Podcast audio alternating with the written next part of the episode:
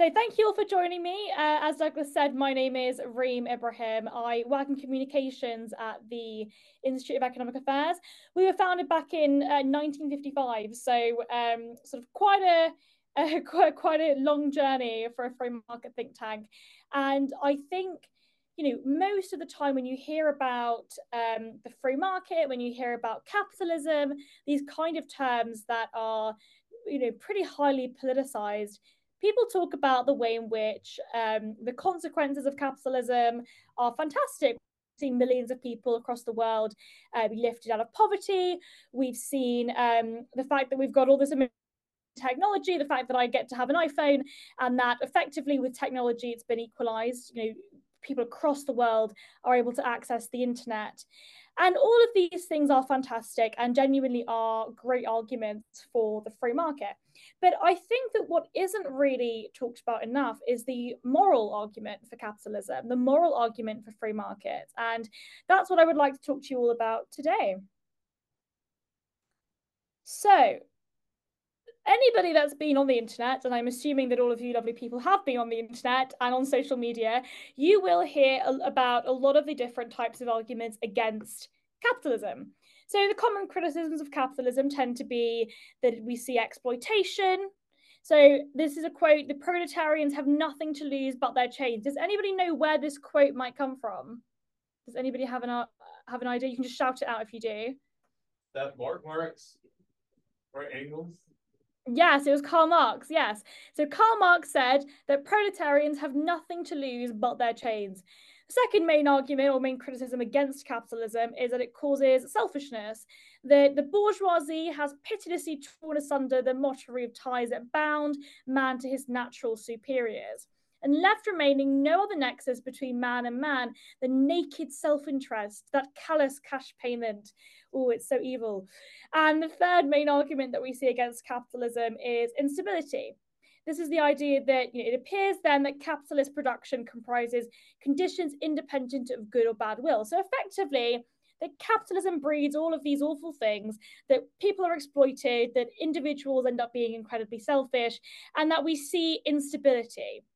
Now, I could argue against many of these, uh, many of these criticisms, you know, for many, many hours, and I think that many of us that work in think tanks are doing this all the time. But we see the, these three arguments permeate online spaces consistently. So the capitalism that cause capitalism causes exploitation argument. So I think this is probably one of the most pernicious of all under, misunderstandings that I encounter regarding markets. And it's the idea that, you know, absent market capitalism would create greater shared wealth within society. And it continues to permeate the thinking of a great deal of people, especially young people. But despite the mounting evidence that as markets are used by more and more countries, that global poverty is steadily decreasing, that all developed countries in the world are effectively market market based economies. And more importantly, the evidence is clear that this decline in poverty has happened as a result of the embracing of free market capitalism. If you look at countries like China or India, where they've been able to open up to more free trade and they've been able to see poverty alleviate. And as other countries see the success of these two previously very poor countries, India and China, and begin following their lead, we also expect to see poverty in the rest of the developing world significantly decline. Now, in The Wealth of Nations by Adam Smith, has anybody heard of Adam Smith? Hands up if you have heard of Adam Smith. Oh, wonderful, amazing. So, Adam Smith explained how markets, by continuously expanding the range of goods and services to an ever increasing number of people, would produce what he called universal opulence. And I think it's it's not surprising that these ideas kind of filter down as a result of this idea that socialism leads to greater prosperity for the masses. But as I said, all developed countries have market-based economies, and any attempt to estimate the total number of you know killings and murder and effective starvation as a result of communist regimes um, you know depends greatly on sort of the expansion of definitions. Sometimes it ranges from about like 10 to 20 million to as high as 110 million. So when we're thinking about the the the real consequences the real life consequences of um, those kind of incredibly authoritarian regimes the evidence is all there this idea that capitalism causes people to be selfish, the second argument. Now, there's an economic historian um, over on your side of the pond called Deirdre McCloskey who noted that at all times, people have attempted to amass capital, which is you know, broadly defined to be land, resources, and money. But those collective attempts haven't led to society wide economic growth that we've seen since the 1800s. And the economic growth that we've seen the, is the, the underlying foundation of that is human freedom. Capitalism is about individual human freedom. And this third argument, instability, that most, you know, I think it's, it's important to, to note that most of the instability that we've seen over the law over the course of the past few years has been as a result of government intervention. It's not the fault of the free market. It's not the fault of uh, market distortions. Well, sorry, it is a fault of market distortions as a result of governments. Thinking about 2008 as a result of uh, government intervention. But you'll have lots and lots of people from across the freedom movement making these same arguments. But nobody really makes the argument, or not enough people, sorry, make the argument for the, the moral case for capitalism. So I can argue against these two things and I can say, okay, well, no, capitalism causes free, it allows people to be free, it allows us to trade. But actually, why is that moral? Why is that good? A lot of people will say capitalism is the lesser of two evils. It's the it's the less bad version of socialism. Socialism is great but it just doesn't work in practice so we have to go with capitalism. I, I want to argue to you guys that that isn't the case at all that capitalism is a moral system now, has anyone here ever been in love? Hands up if you love anything. It could be a person, could be a it could be a phone, it could be a product, anything. Who here is in love with something or a person? Hands up. I am. Oh, Amazing. we love Mississippi. so I would argue that, you know, love is pretty crazy. Love drives us to do pretty crazy things you know, you might stay up until 4 a.m. in order to speak to somebody and foster a relationship with them. It drives us to do things that we wouldn't usually consider to be like normal behavior for us. Now, I would like to make the case that, oh, okay, I was going to talk about the way in which um, love is depicted in literature. So, as a Brit, I have to bring up Shakespeare because I think Shakespeare is one of the um, most intelligent people that have ever walked this planet. And one of my favorite Shakespeare plays is Twelfth Night. Duke Orsino uh, very famously says, If music be the food of love, play on. And I think this kind of lovesick emotion, this kind of uh, depiction of love as being this hugely all encompassing feeling is one that has been depicted across different movies, across different uh, types of literature. Love is what drives many, many people, I, I would say all people. And I think that it's important to, when thinking about the human condition itself. And I would argue that love is the driving force behind entrepreneurship. So, to be an entrepreneur, you have to be absolutely barking mad, in my opinion. you have to love what you do. You know, if it, if it was just about making money, you wouldn't be an entrepreneur because almost everyone fails. And this is data from the US uh, Bureau of Labor Statistics. And the, the BL, BLS show that approximately 20% of new businesses fail during the first two years. 45% of businesses fail during the first five years, 65% during the first 10 years. Only 25% of new businesses actually make it to 15 years or more. So, if you want to make lots of money, setting up a business, being an entrepreneur is not the way to do it immediately, but it's the love of an idea, the love of an idea of something that doesn't yet exist that you might be able to create that allows the world to become a better place.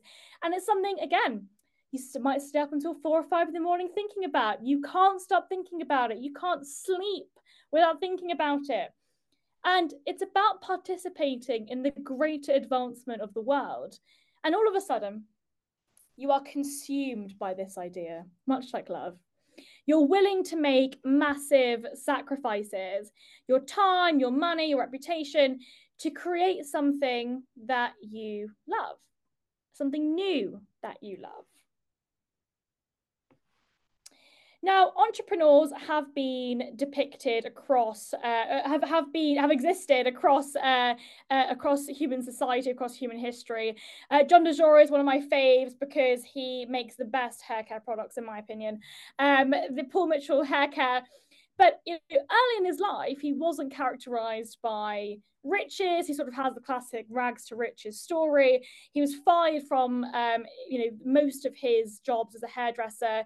He worked for Redken uh, Laboratories, and then, in, but in 1980, he formed Paul Mitchell Systems with hairdresser with the hairdresser Paul Mitchell, with just a loan of seven hundred dollars, and he's now worth three point one billion dollars. So when he was talking about the way in which he's been able to you know develop into being an incredibly successful person he said that the biggest hurdle is rejection. But that when 10 doors are slammed in your face you've got to go to door number 11 enthusiastically with a smile on your face. Now i think that sounds like some pretty wise words. We've also got howard schultz. Howard is the starbucks founder and i love starbucks. I love the caramelized latte. Although i found that in the us you guys have um, lower sugar regulations, or I think it's to do with our sugar tax, but you guys are allowed to have way more sugar in your Starbucks than we do. So I like American Starbucks more than British Starbucks. Um, but you, he, when he founded Starbucks, he had almost no money. He um, was the first person in his family to go to college. It was whilst he was working for the coffee company that he came in contact with the Starbucks brand, and then he was able to develop it. So he's now worth an excess of uh, over $2.9 billion. And he built up this entire empire, all dreamt up over an afternoon having coffee. And he said once that a lot of what we ascribe in, in life is not luck at all. It's about seizing the day and accepting responsibility for your future.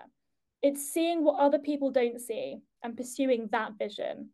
Now, I think that encompasses the spirit of the entrepreneur. And of course, we've got the classic story of Steve Jobs and Steve Wozniak. They started Apple Computers in a garage in, in California. You know, they pair they they pulled out from their sort of respective college courses and began developing consumer computer devices in Jobs' parents' garage um, over in California. But before that, Steve worked as an you know assortment of low-paid jobs, including um, you know one was 13 for for Hewlett Packard, and then after developing a couple of different models with Wozniak, they knew that they would need more financing. They did it. They have you know the story is i mean the rest is history right? We i've got an iphone. I'm using an apple mac computer right now. Um, and they have been i think one of the most if not the most successful um, examples of you know rags to riches successful entrepreneurs. And he said you know his legacy is it's, it's our pockets and it's on our screens in the cinema it's all around us and he said that we should always persevere when times get tough quote unquote, he said, uh, sometimes life is going to hit you on the head with a brick. Don't lose faith, which I love. Now, I think it's important to note that you know there are of course many many examples of entrepreneurs that have done fantastic things, but in a free market economy, you are rewarded for creating something that other people want. So, as an entrepreneur, you not only love something, you not only want to pursue something, but you have the creative freedom to pursue that thing. It is in our self interest to cooperate with one another. That's something that Adam Smith argued for. And in a market economy, for an entrepreneur to be successful, they must provide something that other people will also want. And I believe that love is that driving force behind entrepreneurship. Most new businesses will fail. And yet, love and hope is what drives people to become entrepreneurs. They love the idea of something that doesn't yet exist. And in a free market economic system, they, there has to be something that other people want. They can't just create something and, and just keep it for themselves. In order to expand a business, you have to have consumers. And so it has to be something that other people will want as well. And you're rewarded for that. And I think that's the that's the primary uh, important thing to note here. Now, who here has heard of Israel Kirzner? Anyone heard of Israel Kirzner? He is, I think, one of the most incredible um, Austrian economists. But he just he's sort of spoke about the way in which advancement works, and he said that human action is discovery.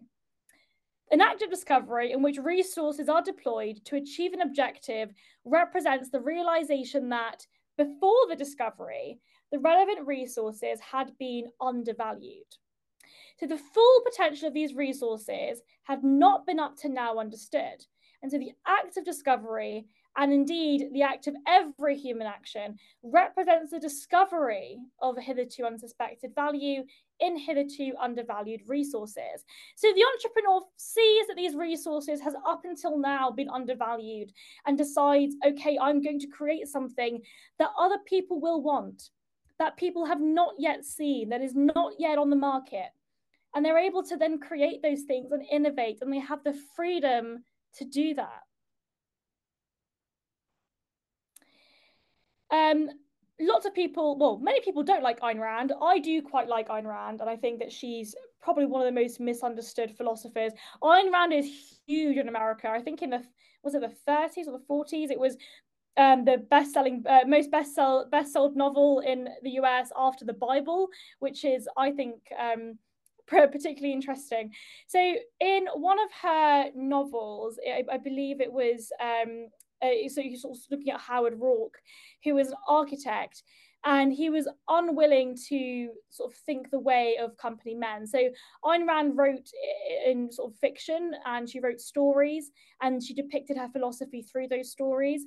And he said that the basic need of the creator is independence the reasoning mind cannot work under any form of compulsion. It cannot be curbed, sacrificed, or subordinated to any consideration whatsoever. It demands total independence in function and in motive. Now, excuse me, what I think is interesting about um, Howard Roark is he's kind of a quintessential entrepreneur. He's kind of that character. And in one of the most poignant scenes, Howard Roark reflects, you know, with sort of compassion and empathy on the plight of his friend, um, who was a sculptor uh, called Steven Mallory. And he suffered because he can't do the work that he wants to do. So he's not allowed to get the thing, this sort of love, this drive, this hope inside of him out to the world. And it kind of causes an ache or, an, or a yearning, um, a, a yearning for this thing to come into existence. And this is exactly why I think the free market is the most superior economic system. It's not because it's, uh, or not necessarily because of all the fantastic things that come out of it, although that is also true. And you know, capitalism isn't moral because it causes better outcomes, because we see millions of people um, lifted out of poverty. But that is an argument that adds to it, but it has nothing to do with the morality, the philosophical morality of the free market. Capitalism is moral because it's encompassed by the voluntary exchange of goods and services. It's voluntary, no one is coerced. It's an exchange of value for value. No one is being forced to do anything, no one is being coerced to do anything they don't wish to. Every individual is free to pursue their happiness they're, they're completely free to pursue love. And I think that's really the, the most important point that I'd like to, to drive home here today that voluntary exchange is a transaction where goods or services are being traded freely. There is no coercive or restriction, restrictive force that goes into that transaction. Both parties want to make the exchange, and both parties will benefit from the trade. So, voluntary exchange is the basis of a free market economy. So when I say capitalism, now capitalism, does anybody know where the term capitalism comes from or who coined it? Does anyone know? Same answer as before, it's Karl Marx. Karl Marx coined the term capitalism, and it, it's a very politically charged term. But what I really mean is a free market economy, an economy in which individuals are free to pursue their individual happiness, but then also free to pursue their entrepreneurial endeavors. But unfortunately, not everyone agrees. And the we've got to think we've got to also define what the other side would call socialism. So this is the Oxford English Dictionary definition, and it's that a political it's an, a political and economic theory of social organization that advocates that the means of production, distribution, and exchange should be owned or regulated by the community as a whole. So when, when they say community as a whole, they usually mean um, you know, full socialism, it usually means some kind of governmental structure. It usually means the state owning the, the, the, the means of production, the state being made up of the proletariat itself. And I think it's important to note that that's normally what they mean by the community as a whole. But this kind of coercion causes a loss of love. You know, I can talk about, you know, in the Soviet Union where we saw subsistence farming, forms of farming in which nearly all the crops or livestock raised we, that were used to maintain the farmers and the, and the sort of farmers' families and then leaving very little of any surplus for trade. That kind of, you know, pre-industrial agricultural um, uh, sort of met- methodology, and it's that people that people across the world have been using uh, that kind of methodology, and the free market allowed them to uh, expand that and and, and actually uh, create more of those kind of products, and then trade freely. And then obviously we saw we I think we called them the kulaks in in the Soviet uh, in the pre-Soviet Union. Um, and collectivization dramatically reduced the fall, uh, uh, dramatically reduced the agricultural productivity uh, in in in the Soviet Union, and it effectively meant that there was an unprecedented famine, which costed about six million lives. Now, the the, the fall in output in turn undermined any kind of attempts to import the necessary industrial capital. That and so GDP stagnated and the first five year plans were not fulfilled. But I think it's just going back to this point about the morality and, and of course about the way entrepreneurs operate. Farmers went back to subsistence farming because they a they weren't rewarded for uh, economically they weren't rewarded for producing anything more than, than the state required of them to produce. But also they would often be killed if they were found to be producing more than that because they were they were seen as being sort of petty bourgeoisie and and the, the evil capitalists. And we've got to remember that when people now will make the arguments for socialism and make the arguments that it causes self-interest or whatever it is or that it, it causes instability that if they if what they're arguing for if the alternative that they're arguing for is socialism that this is what they mean. This is the reality of that but going back to this moral point, this moral point I think is incredibly important because you've got to be able to also make the, the positive moral case for freedom, for free markets, for, for voluntary exchange. Now, I don't know if this will work, um, but iPencil was um, a concept created by a, a, guy called Leonard Read, but Milton Friedman kind of popularized it. I'm hoping the sound is going to work. Let's see. Can you guys hear that? Perfect. The basic principles underlying the free market, as Adam Smith taught them to his students in this university, are really very simple. Look at this lead pencil. There's not a single person in the world who could make this pencil. Remarkable statement? Not at all. The wood from which it's made, for all I know, comes from a tree that was cut down in the state of Washington. To cut down that tree, it took a saw. To make the saw, it took steel. To make the steel, it took iron ore. This black center, we call it lead, but it's really graphite, compressed graphite. I'm not sure where it comes from, but I think it comes from some mines in South America. This red top up here, the eraser, bit of rubber, probably comes from Malaya, where the rubber tree isn't even native. It was imported from South America by some businessmen with the help of the British government. This brass ferrule, I haven't the slightest idea where it came from, or the yellow paint, or the paint that made the black lines, or the glue that holds it together. Literally thousands of people cooperated to make this pencil. People who don't speak the same language, who practice different religions, who might hate one another if they ever met. When you go down to the store and buy this pencil, you are in effect trading a few minutes of your time for a few seconds of the time of all those thousands of people. What brought them together and induced them to cooperate to make this pencil? There was no commissar sending out offices from sending out orders from some central office. It was a magic of the price system, the impersonal operation of prices that brought them together and got them to cooperate to make this pencil so that you could have it for a trifling sum. That is why the operation of the free market is so essential, not only to promote productive efficiency, but even more to foster harmony and peace among the peoples of the world.